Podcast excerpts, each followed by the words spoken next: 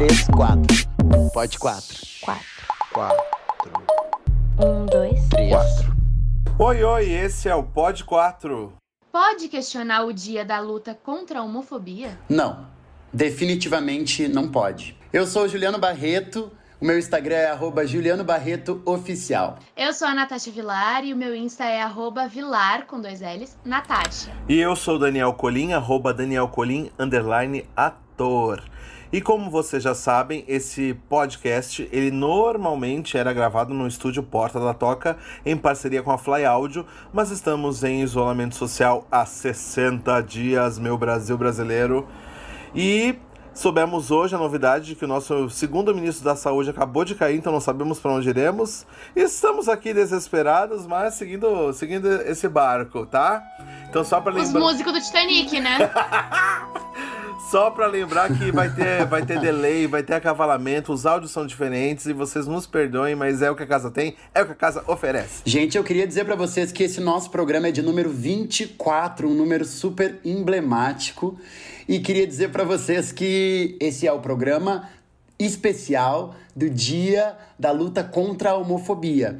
Por isso, é, a gente tem aqui uma participação muito especial, um artista visual maravilhoso, uma pessoa que eu conheço há muitos anos, que eu gosto muito e é um privilégio pra gente receber ele, né, Natasha, né, Dani? É o nosso querido Sandro K, Uh, um grande adoro. artista visual. Obrigado, Sandro, pela tua presença. Bem-vindo! Eu Aê! agradeço, um prazer estar com vocês, Juliano, Dani, Natasha. E estou à disposição para a gente bater um papo, trocar uma ideia também aí sobre, sobre tudo que nos atravessa, né? Assim, essa data nos atravessa bastante. Sandro, a gente, todo mundo aqui é artista também, é muito legal que você seja um convidado artista, a gente vai falar um pouco do teu trabalho, que eu, eu particularmente adoro, sou encantado. E, mas eu, a gente queria começar, se tu pudesse falando um pouco também desse teu outro lado, que é como ativista. Como que tem sido esse, esse, esse teu, essa tua trajetória como ativista, né, do, dentro do movimento? Ah, bacana.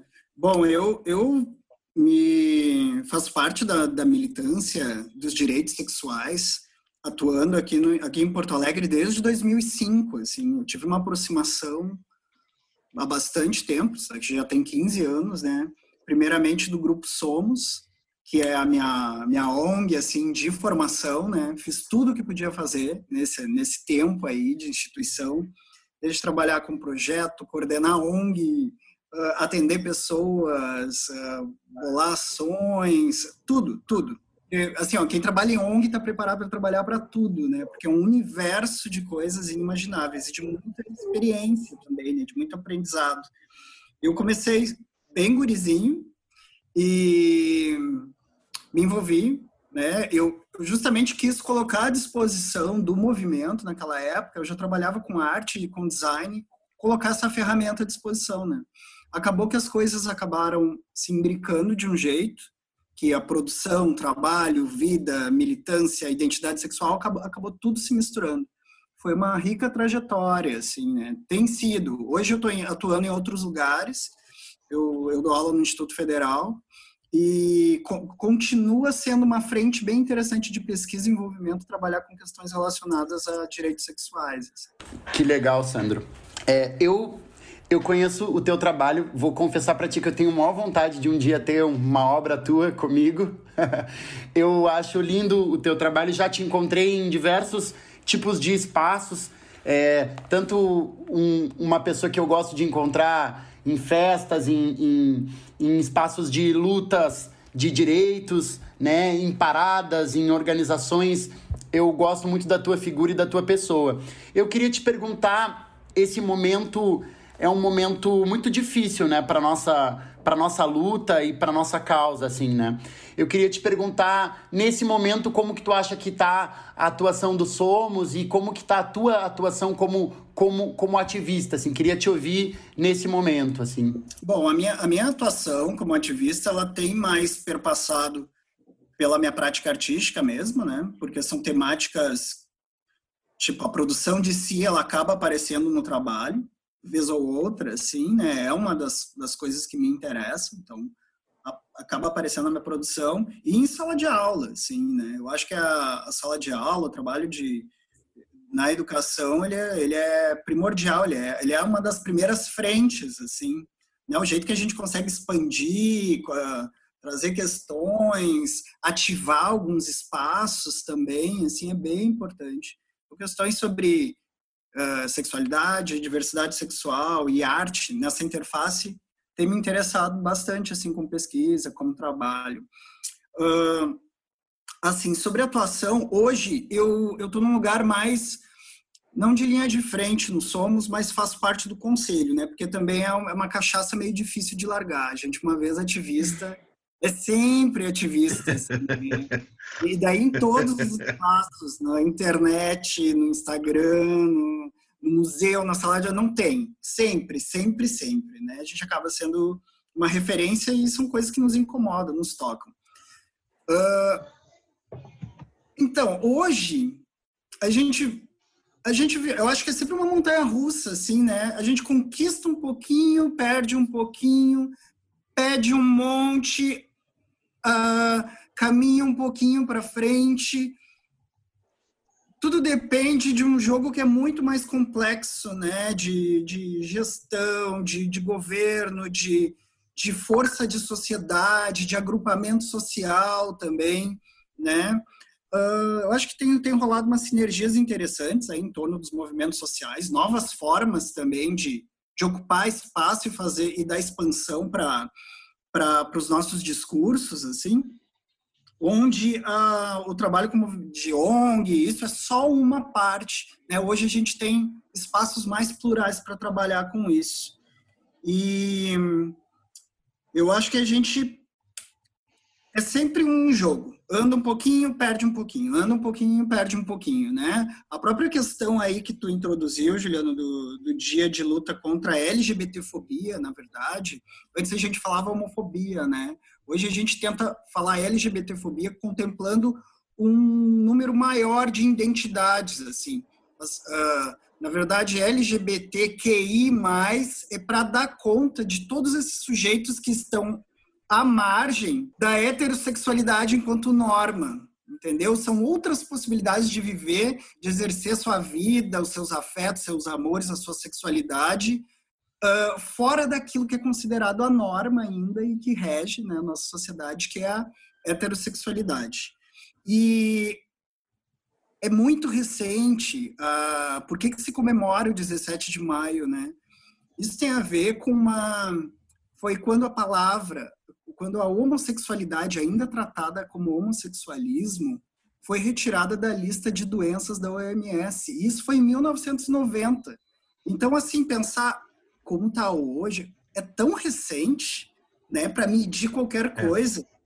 É. E tá, vai mudando o nosso vocabulário, vai mudando o jeito de falar. A gente não fala mais homossexualismo porque o sufixoísmo identifica doença, né? A gente traz para o campo da sexualidade, que é muito mais interessante, muito mais plural, mas ao mesmo tempo, ontem a gente estava discutindo sobre a possibilidade de gays, homens gays e homens bissexuais poderem doar sangue, sabe? Isso tem vários atravessamentos de preconceito e, e é uma questão que ontem, ontem, anteontem ainda estava sendo debatido pelo, uh, pelo Supremo. Literalmente então, anteontem, né? Exatamente. É. Então avança um pouquinho, mas a gente ainda tem muito que desconstruir. Então é uma constante desconstrução, na verdade. Né? Então, tá bom, mas tá ruim. Eu acho que é sempre um olho fechado e um olho aberto, assim. Quando a, a, a coisa está sendo muito boa para a diversidade, a gente sempre tem que estranhar, na verdade. É, eu ia, eu ia questionar exatamente isso, porque quando a gente falou em fazer esse programa, eu fui pesquisar, assim, a primeira coisa que aparece é o dia, inclusive quando tu bota Dia Internacional da Luta contra primeira, já, ele já vai sugerindo a homofobia. Quando tu abre, a primeira coisa que diz é que é um dia da luta contra a homofobia, bifobia e transfobia. E só uma parte dessa comunidade leva esse nome, né? E há pouco tempo a gente teve dois episódios sobre o apagamento bi. E isso é uma coisa que a gente podia ter falado lá, né? Não, eu fiquei pensando que. Agora eu fui pensar. Por um lado, a gente avança um monte nas nomenclaturas e vai trazendo esses outros sujeitos apagados, né, essas outras identidades apagadas. O próprio LGBT antes era GLBT. O LGBT foi uma questão das lésbicas buscar essa esse protagonismo, assim, essa estar à frente da luta já por conta de um apagamento, isso também nos anos 90, Histórico, ou início, né? nos anos 2000. Então são ciclos que estão sempre mudando. Há muito tempo atrás era GLS, com aquele S de suspeitos, simpatizantes, sei lá o quê. Eu nem era nascido. Aham. Tava no simpatizante, Eu acho que sim, não sei, não me lembro. então tá sempre mudando, assim.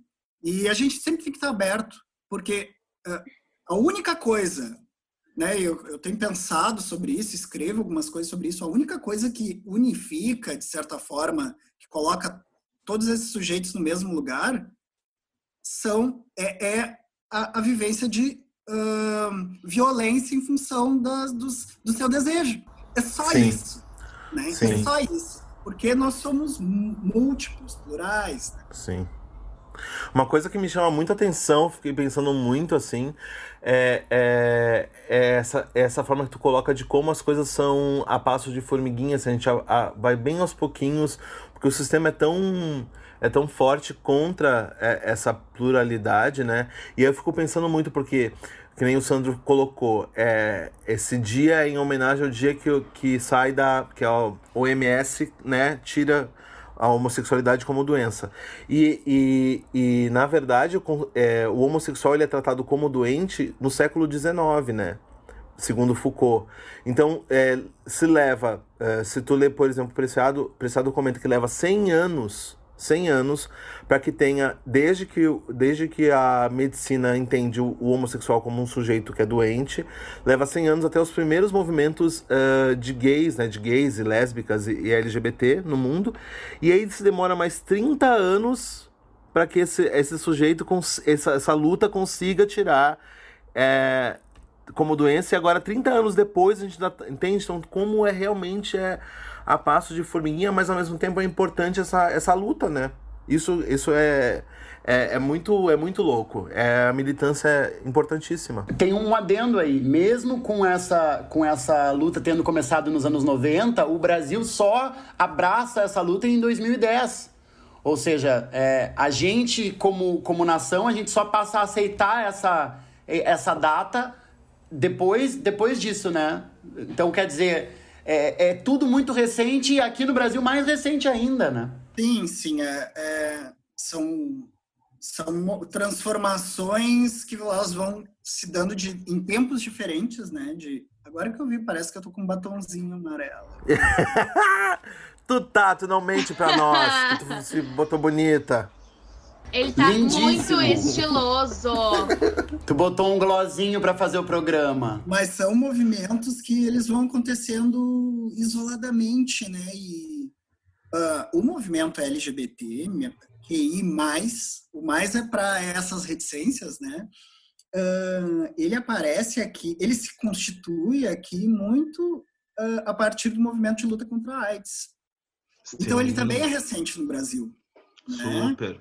Ele vai começar dos anos 80, se estrutura de forma uh, mais efetiva e conquistando muitos espaços ali nos anos final dos anos 90, início dos 2000, mas o, primeiro movimento de organização de sujeitos LGBT, ele vem muito em, em função de uma uh, epidemia, que era a epidemia de AIDS, que era, foi marcante né, para essa população. Uh, e o Dani falou uma coisa que eu, que eu lembrei que eu acho sempre legal. Já vi alguns, uh, Roger Halpe Hills, que é um juri, juiz daqui, pesquisador, outras pessoas falam também, que uh, a homossexualidade, ela tem esse tempo né, das coisas irem mudando, mas ela, dentro da nossa, do, da nossa sociedade mais próxima, mais contemporânea, assim, do nosso entendimento mais contemporâneo de sociedade, ou ela era tratada como pecado, durante um tempo, daí era atacada, ou, ou era tratada como doença, e daí era atacada, ou como crime, porque ser também desviante aí da norma era um crime até bem pouco tempo, né? Então, ou é pecado, ou é doença, ou é crime. Então, são sempre algumas caixinhas para tentar deixar essa gente fora, essa gente de fora. É, e ainda existem países hoje, acho que são mais, acho que são 70 países que, é um, que são crimes ainda, né? Eu acho que é mais. Agora não me lembro exatamente o número, mas é. E inclusive países onde a pena é de morte, né? Alguns países da África, alguns países né, da, da Ásia. É, é uma discussão bem.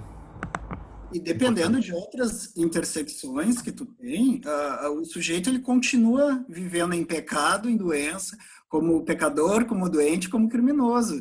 Se tem aquela pirâmide, né, que é bem interessante de pensar, de que na ponta, em cima, está o sujeito hétero, branco, homem, classe média e tal, e na ponta invertida está a mulher negra, lésbica e outros apagamentos, pobre, outros apagamentos. Nesse, nesse meio aí dessa pirâmide, dessas pirâmides, tem muita coisa que está de fora, né? Muita coisa que está de fora. E quando tem essas intersecções de raça, pobreza, lugar, padrões culturais, a coisa fica mais grave ainda. E eu fiquei muito parada numa, nessa história da, da doação de sangue, assim, porque eu acho que não existe prova mais explícita do quanto to, todo esse preconceito ele é muito contra a vida, né? E não importa em algum nível a vida de quem você está falando. Porque a doação de sangue, ela é uma forma de salvar vidas. E, e daí, quando eu tava, quando eu tava, não está no auge dessa discussão, uma professora, ex-professora minha do Departamento de Arte Dramática, que é o, a Faculdade de Teatro da URGS, que é, eu vou falar o nome dela porque ela postou isso publicamente nas redes dela, que é a Gisela, e ela é casada há muito tempo com a companheira dela, e aí ela, ela fez um post no Facebook dizendo que ela passou mais de 20 anos mentindo sobre a sexualidade dela para poder doar sangue. E eu fiquei muito parada naquilo ali, sabe? Eu, li aquilo e pareceu que o mundo deu uma volta assim em torno de mim. Que eu, eu, eu travei, eu paralisei nisso. A, a, gente não sai dessas zonas de apagamento, né? É. A gente nunca sai dessas zonas de apagamento. Essa questão do sangue, ela, ela ela tem uma desculpa médica que perdurou durante muito tempo, que era assim, uh, que tem muito a ver com a AIDS também, né? E mais a ver com homens gays, assim. Porque no início da epidemia tinha os quatro H, dos hemofílicos, homossexuais... Uh, Sim. Haitianos. Haitianos e usuário de droga, eu não me lembro o que, que é. E... Então, existia uma desculpa de que ah, mas daí a gente não pode usar o sangue de uma pessoa infectada, não sei o quê. Portanto, se os homossexuais são infectados, são um grupo de risco ainda que se falava naquela época. Só que assim, todo sangue tem que ser examinado de qualquer jeito. E hoje, como uhum. Não existe mais a ideia de grupo de risco, existem situações de risco e, a, e a, essas doenças sexuais elas atravessam todo mundo de forma igual manter isso é puro preconceito. Manter e trazer isso até os dias atuais é puro preconceito. Porque perpetua a ideia de que o sujeito LGBT ele é, é promíscuo, né? Essa, essa questão. Eu, no meu caso, eu sou, mas nem todo mundo é. Aqui nessa janela, pelo menos 75% do elenco é. Como eu não conheço é. também o Sandra, eu não vou dar essa totalidade. Tá Pode totalizar em 100%. Ok, então está totalizado. Não, mas a, piadas à parte, a ideia geral que tá por trás é exatamente essa, né? Porque, por exemplo, a gente já falou isso em outros episódios, né? Na, na época da, da, da epidemia da AIDS, né? Anos 80, 90. Uh, vários sujeitos como os bissexuais, sobretudo os homens bissexuais, eram as grandes, os grandes vilões da história, porque eram eles que carregavam o vírus da comunidade gay para a comunidade hétero, né? Então, uh, essa ideia de, de promiscuidade dentro dessa comunidade está arraigada nesse preconceito. E agora a gente vai ouvir uma mensagem que uma amiga mandou a respeito do mesmo tema. Com vocês, Catarina Conte. Um, dois, três, pode quatro. O que tá rolando pelo mundo? Olá, meu nome é Catarina Conte, eu sou artista, gosto de me definir assim porque daí não preciso me limitar em nada e estou aqui para falar um pouquinho, para contribuir um pouquinho nesse debate, nessa reflexão acerca do Dia contra a Homofobia, Bifobia e Transfobia. Então, eu fiquei pensando como contribuir para esse debate hoje. O Dia Internacional contra a Homofobia, Bifobia, Transfobia. E fiquei pensando, né, que meu primeiro impulso é sempre pensar: nossa, ainda a gente tem que estar tá falando sobre isso. Mas esse é aquele impulso que vem do músculo, do involuntário, né? Porque quando o pensamento passa pela racionalidade, a gente sabe onde que a gente tem que estar. Tá, e a gente, a gente sabe muito bem que esse assunto não foi esgotado e não só não foi esgotado, como ainda tem muito a ser percorrido. No momento que a gente tem um presidente que, enfim, né, representa a homofobia desde a eleição, para só ser rejeitado quando a violência dele passa pelo, pelo todo, né? Quando tá num grupo, as pessoas aceitam. Quando tá no todo, aí começam a, a achar estranho. Enfim, nessas raivas que vêm e vão, porque elas estão sempre ali presentes, essas revoltas, né? Mas continuando, eu estava pensando aqui sobre esse assunto e pensando como é que eu posso contribuir para esse debate, né? E, enfim, eu sou atriz, uh, sou filha de dois atores e eles sempre me passaram uma imagem muito progressista da vida. E eu aprendi aos sete anos que um homem podia se apaixonar por outro homem e uma mulher podia amar outra mulher. Mas ao longo da vida eu ainda fui descobrindo outras coisas. Eu ainda descobri que um homem pode se apaixonar por um homem, uma mulher pode se apaixonar por uma mulher, mas um homem pode nascer no corpo de um homem, uma mulher pode nascer num corpo de uma mulher, uma pessoa pode nascer num corpo que não sabe direito qual é que é, e uma pessoa pode se apaixonar por um homem e por uma, uma mulher. E e tudo isso me traz um pensamento de que talvez o pensamento que eu quero lançar aqui para contribuir nesse debate é que tipo de mãe eu quero ser no futuro? Como é que nós, que temos o privilégio de termos tido educação e, e sensibilidade e empatia, porque cada vez mais a gente vê que empatia é um privilégio de sentir, porque a gente vê tantas pessoas que não conseguem sentir isso. Perdoai-vos, Senhor, eles não sabem o que fazem. Eu fico pensando assim, como é que nós, da nossa geração, vamos criar os nossos filhos? Independente se nós formos mães ou não, pais ou não, todo mundo que está vindo vão ser filhos da nossa geração. E quem nós queremos criar? Né? E eu fico pensando que eu quero ser uma mãe. Uh, eu acho que eu tive muito privilégio ao ter os pais que eu tive. E eu quero poder dar o, esse privilégio para os meus filhos, para as pessoas que vierem depois de mim, que eu puder contribuir com a criação. Eu quero que elas saibam que o mais importante não é o gênero, a sexualidade, se parece homem, se parece mulher, o que, que é homem, que é mulher, é um, é dois, é três. O que importa é consenso e respeito. E se isso houver, tá, tá feito. O resto é resto. E eu também queria lembrar que o dia de hoje é o dia de afirmar e reafirmar e lutar pelo direito de que as pessoas possam amar e se envolver e ter prazer com quem elas quiserem, quem o corpo e o espírito delas pedir. Então a gente esquece, quando a gente fala de homofobia, bifobia, transfobia, muitas vezes a gente pode esquecer que a gente está falando sobre o direito de amar, né, do outro, uh, sobre um, um tolimento do direito de amar do outro. Então esse dia também é um dia de amar. É um dia de celebrar aquela mensagem que chega no meio do dia, a gente dá uma risada, é o dia de celebrar um, um beijo no pescoço e uma fala no ouvido.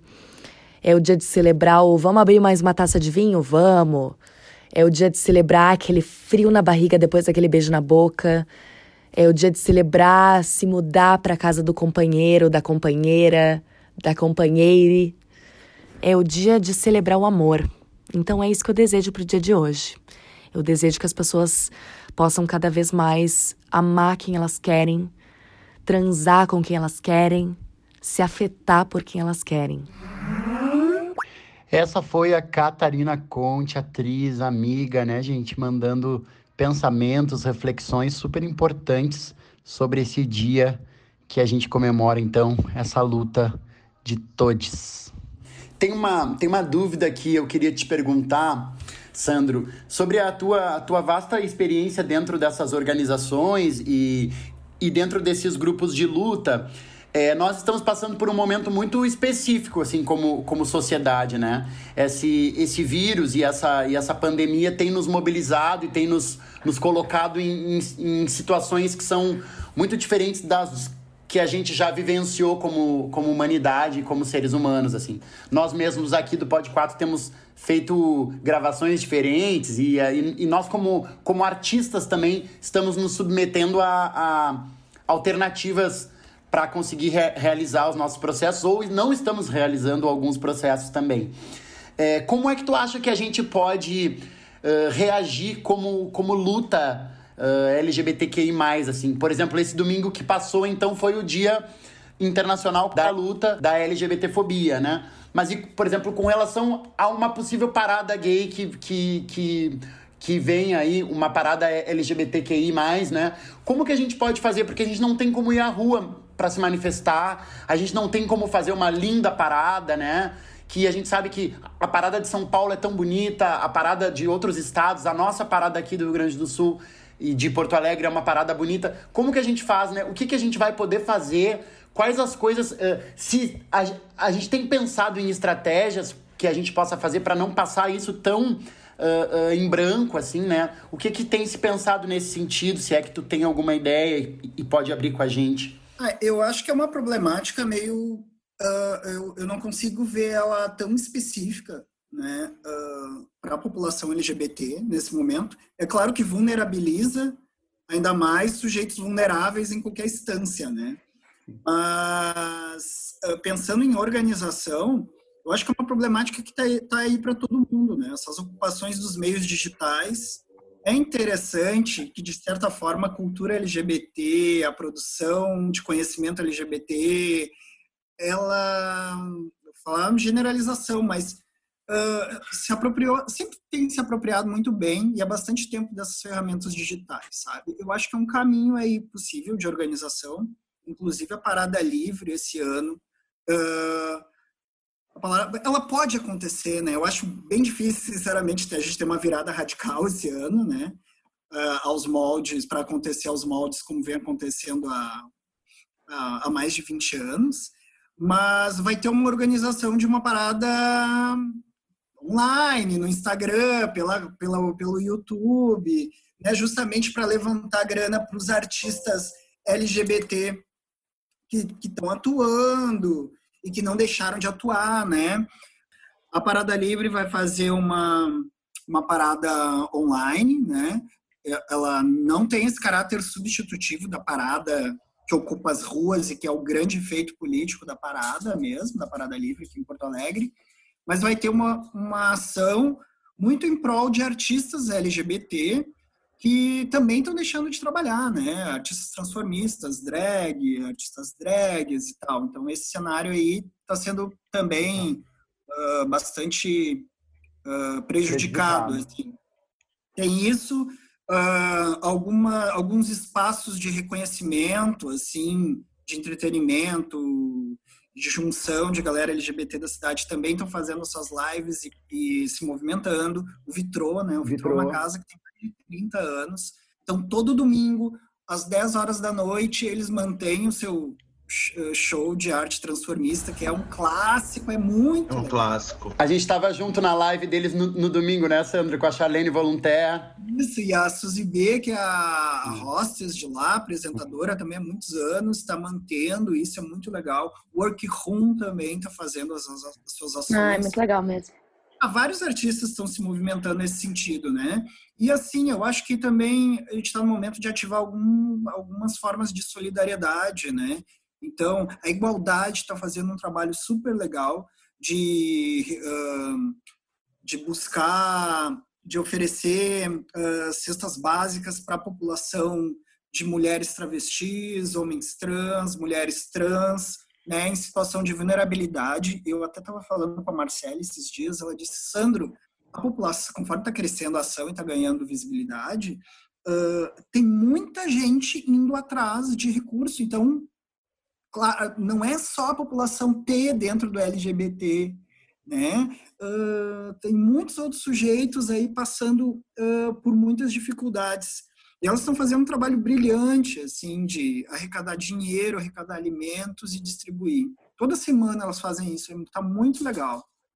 E, ah, enfim, eu acho que a gente está ativando uh, formas de solidariedade, né? Os meios digitais, eles dão visibilidade para essa rede, mas que já existe, né? Eu acho que tem uma, tem uma característica da, do nosso, da nossa população, assim, que é, é a solidariedade, assim.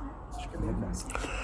E tava pensando, Sandro, também agora que você tinha começado falando, né, de como todos esses esse, essa sua faceta, digamos assim, como ativista, nesse né, seu trabalho como ativista, ele permeia totalmente o seu trabalho, né, artístico e como pesquisador, enfim, você está fazendo doutorado, né? E como que isso, como que isso se dá? Explica para gente, explica para quem está nos escutando, na verdade, como que se dá essa essa esse, essa essa fruição, né? Fruição não, essa inter, intersecção do, do, do, ativismo com, com o trabalho artístico. E se você sente que essa questão da homofobia ela pesa no seu trabalho, na, na, na recepção do seu trabalho. Uh, assim, principalmente no meu trabalho, eu trabalho bastante com apropriação, né? Parte de apropriação de elementos, objetos, frases, de coisas que já existem no nosso cotidiano e articulo, faço rearticulações assim desses elementos, né?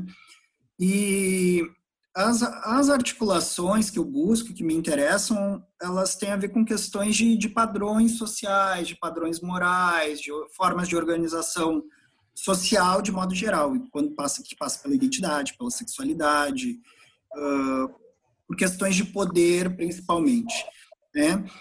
Uh, o tema da, da sexualidade, ele atravessa algumas produções, mas não é uma coisa tão objetiva assim de, ah, vou fazer um trabalho sobre sexualidade. Não, são demandas da minha vida e do meu jeito de ver e de me relacionar com o mundo que aparece no trabalho, né? Ao mesmo tempo, eu acho que enquanto sujeito gay, uh, quando aparecem essas questões em alguns trabalhos, elas vêm com uma força e isso tem a ver com a produção de si, né? É por isso que eu acho que, a, por exemplo, a obra do, do Caio Fernando Abreu, ela é muito atravessada pela experiência dele, pela vivência dele enquanto sujeito gay, enquanto sujeito positivo, sabe? Sim, a obra do, do Silvério Pereira, que eu, que eu já analisei também, é meu amigão, uh, é super atravessada pelas vivências dele. Então, chega uma hora que a coisa começa a ficar tão. A gente sempre tem algo a dizer deste lugar, assim, né?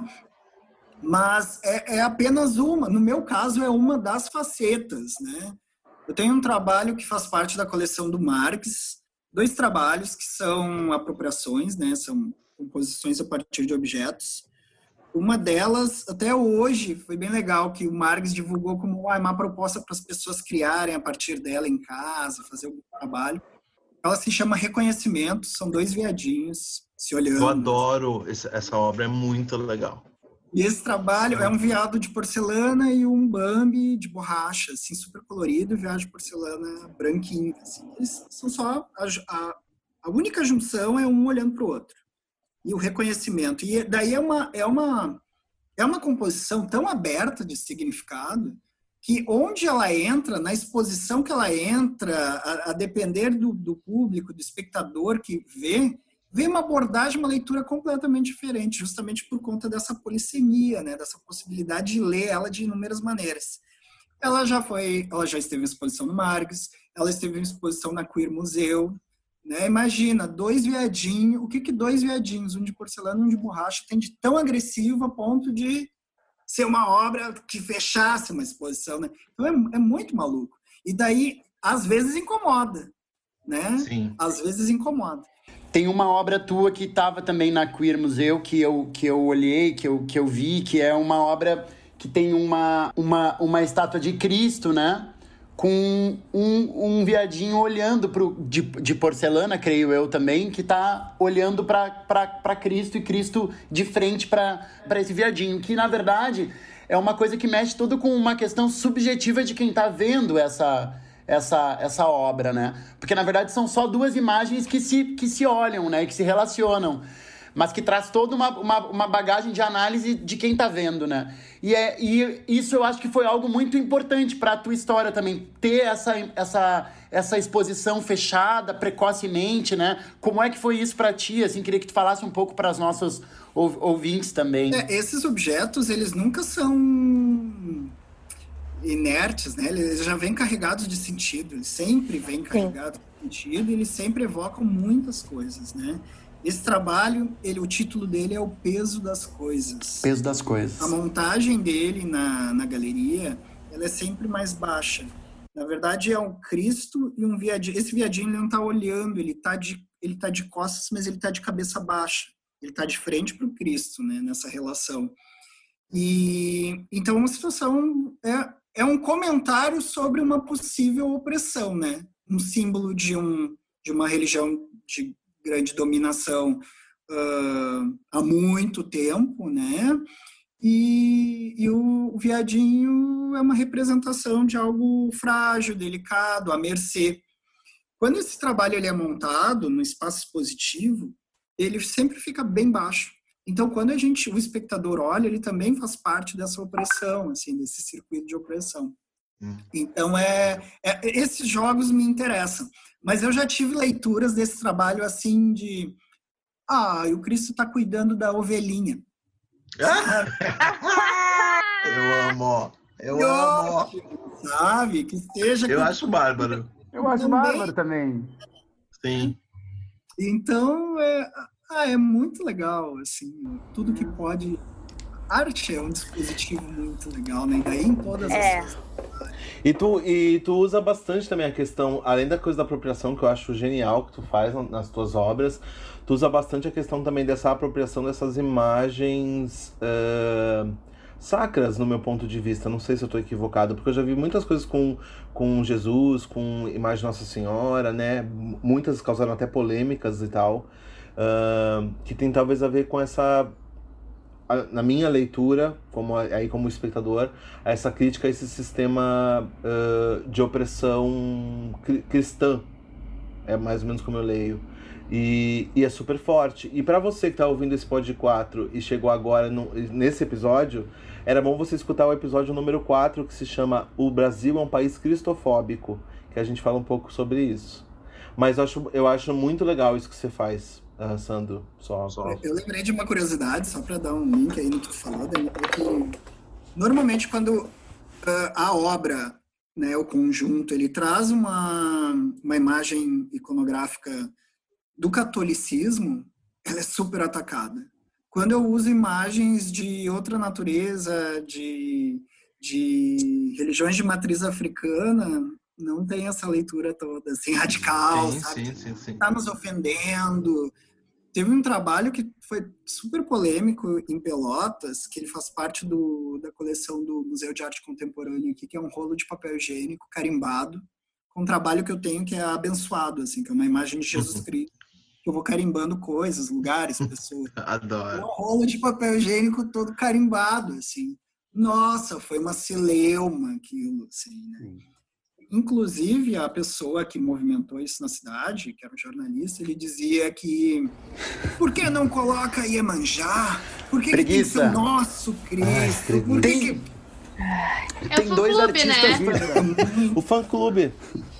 É o problema. Tem dois artistas franceses, Sandro, que eu não sei se, se, tu, se tu gosta deles, assim, mas eu, eu Sou, sou apaixonado pelo trabalho deles. Eu conheci eles quando eu morei no Rio de Janeiro, lá no início dos anos 2000, que é o Pierre Regille, né? Que são dois artistas visuais franceses.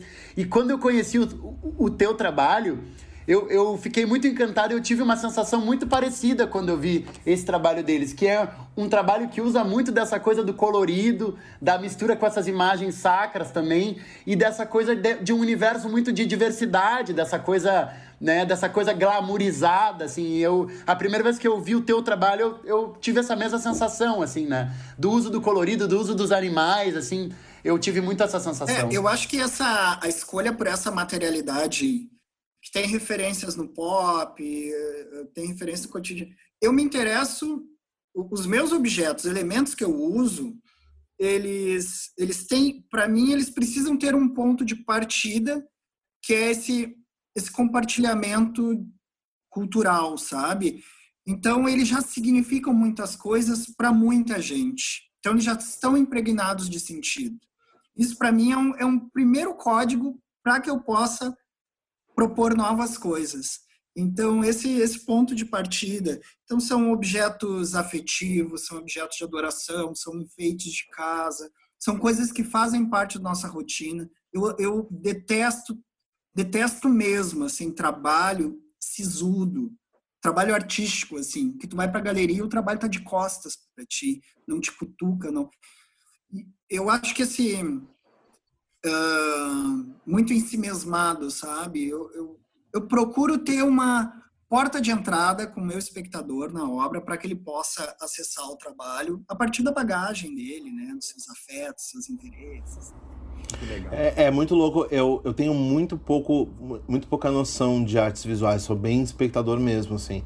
E, mas eu faço um paralelo com a questão do teatro e da performance, que é o, o que eu domino.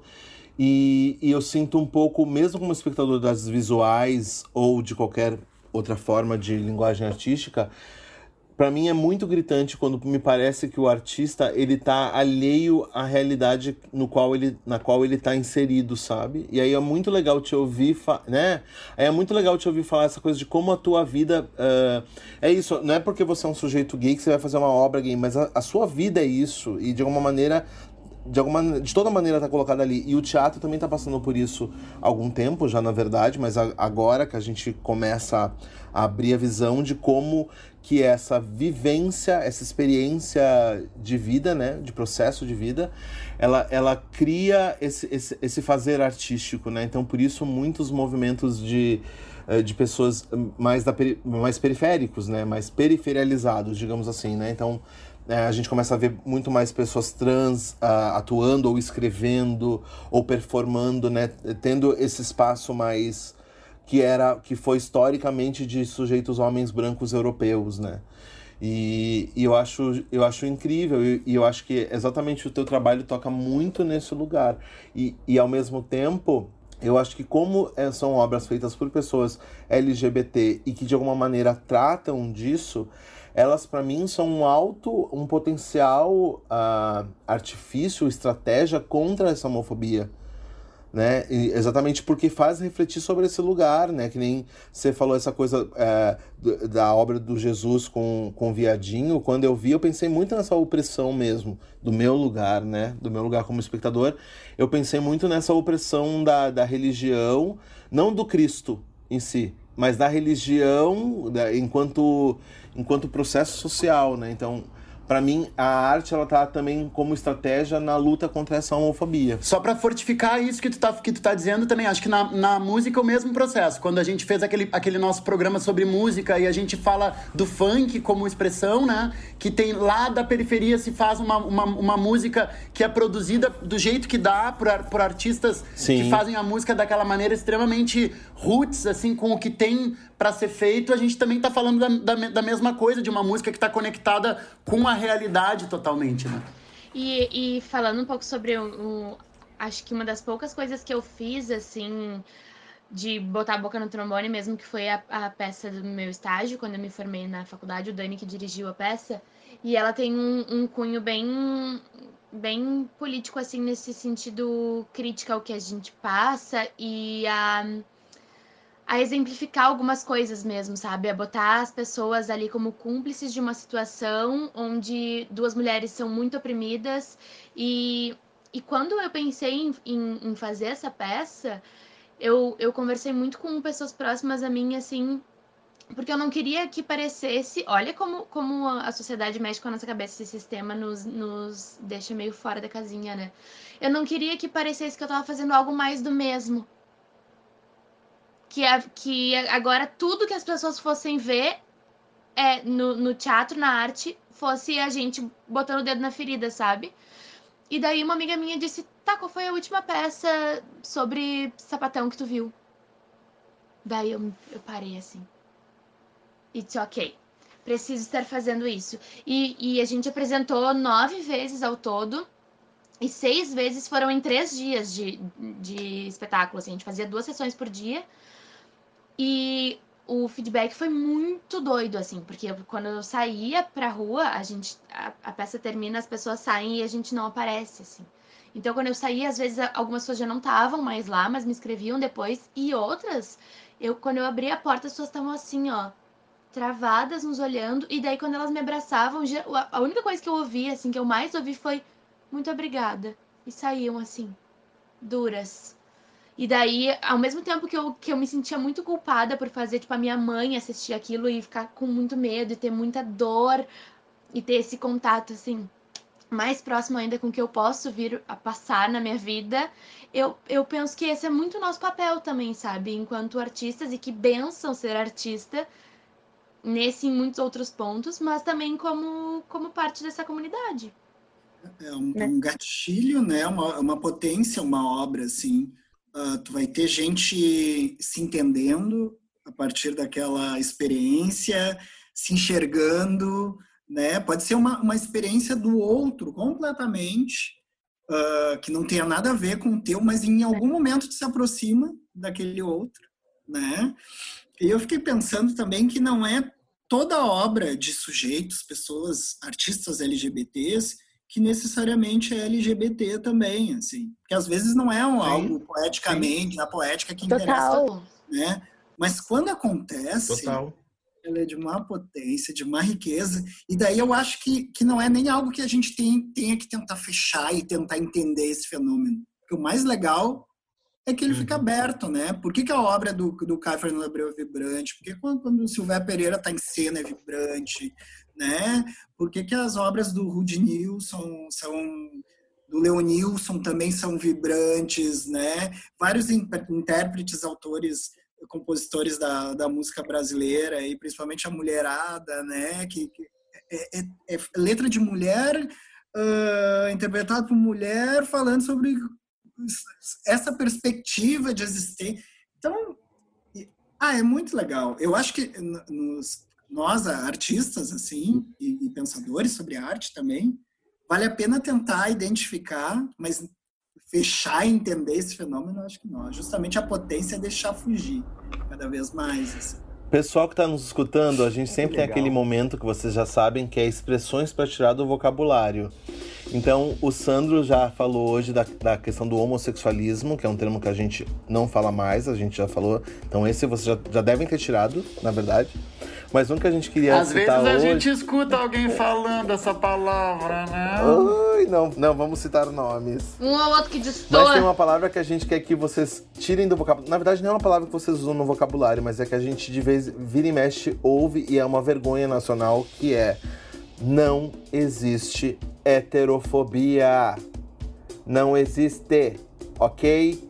Porque fobia tem a ver com aversão à, à coisa do ponto de vista do sistema hegemônico. É por isso que a gente fala gordofobia, é por isso que a gente fala LGBTfobia, tá? Então não existe porque heterossexual já é o sistema padrão de sexualidade. Então para de passar vergonha e não fala mais isso. De nada. Ok, bebê. Sandro, a gente queria te agradecer demais, né? Em nome de todo mundo que escuta o Pod 4, é, porque foi muito legal conversar contigo, tanto do ponto de vista é, tu pessoa como como um ponto de vista artístico também, o ponto de vista militante. É enriquecedor ter a tua presença aqui conosco, viu? Ah, super obrigado, eu agradeço. É bom estar em sintonia. Eu acho que ativar esses espaços, essas formas de contato é sobretudo num momento como esse, assim, é muito importante, é muito caloroso também. Obrigado, gente. Eu adorei a conversa. Obrigado, muito obrigada. Sandro. Arrasou, prazer pra gente arrasou. aqui. E para nós é um momento muito legal te ouvir falando como ativista e como artista, porque realmente essa data, ela às vezes passa batido dentro da comunidade e é legal a gente sempre pensar nela, porque nas pesquisas que a gente está fazendo, saiu uma matéria na Carta Capital dizendo que do dia 1 de janeiro até o dia de hoje, já 143 pessoas LGBT morreram justamente só porque são LGBT. Então é uma coisa gravíssima, né? E que está muito embasado na LGBTfobia. Então é muito importante ter uma pessoa como o Sandro podendo estar tá aqui nos elucidando e fazendo abrir nossas cabeças. Obrigado. De uma coisa que eu acho que é legal assim marcar. A gente tem várias uhum. datas ao longo do ano, né? Tem em janeiro tem uhum. a visibilidade trans, em agosto tem a visibilidade lésbica, né? Uh, e uhum. tem duas uhum. datas, tem a visibilidade bi, ó, pelo apagamento eu não vou lembrar quando que é, mas tem também o dia. Dia 23 de setembro. E tem duas datas que são bem importantes para a população, para as comunidades LGBT que mais de forma geral, que é 17 de uhum. maio e 20, uh, 28 de junho, tá? E elas são diferentes. Né? A Natasha falou, ai, mais uma coisa para falar dessa, mais uma peça para falar, não sei. Muita gente diz, ai, de novo o dia do, das bichas, de novo o dia do sapatão, a gente não aguenta. Não, 17 de maio a gente luta contra a violência. E no dia 28 de junho a gente celebra a existência. Isso é bem, bem importante, gente, porque celebrar também. Bem diferente. Por isso que as paradas, elas começam ali no 28 de junho. O junho é um mês bem marcante, porque tá na rua, tá beijando teu namorado, tá, tá com a tua família, tá mostrando que tu existe do jeito que tu é, tá dando close, tá fazendo pegação. Isso é afirmar a existência. Por isso que essas datas são bem importantes, né? 17 de maio, 28 de junho. É, 28 e sem querer, o Sandro acabou de dar um spoiler aqui para vocês. Não sei nem se eu posso falar, gente. Eu vou falar. Fala, né, Daniel? Você é fofoqueiro? A gente tá pensando. Fala. a gente está pensando em encerrar essa primeira temporada do Pod 4 no episódio 30, que vai no ar no dia 30 de junho e vai ser um episódio sobre o Dia do Orgulho LGBT. Então aí fica o spoiler do Sandro uh! pra vocês, já se programem, tá? Uma paradinha, hein? Fazer uma mini parada. É, vamos fazer. Ai, adoro! O episódio vai ser só música e nós dançando e cantando e celebrando e bebendo. E bebendo, que é uma coisa Adoro. que a gente tá se guardando pra fazer só lá. A gente quase nunca faz. É, eu tô 60 dias sem beber, tá desesperador. Aham. Sandro, obrigado, tá? Obrigada, Sandro. Muito obrigado. Beijo, muito obrigado, gente. Sandro. Beijos, beijos. Beijo. Tchau, tchau, gente. Tchau, tchau. Um grande beijo.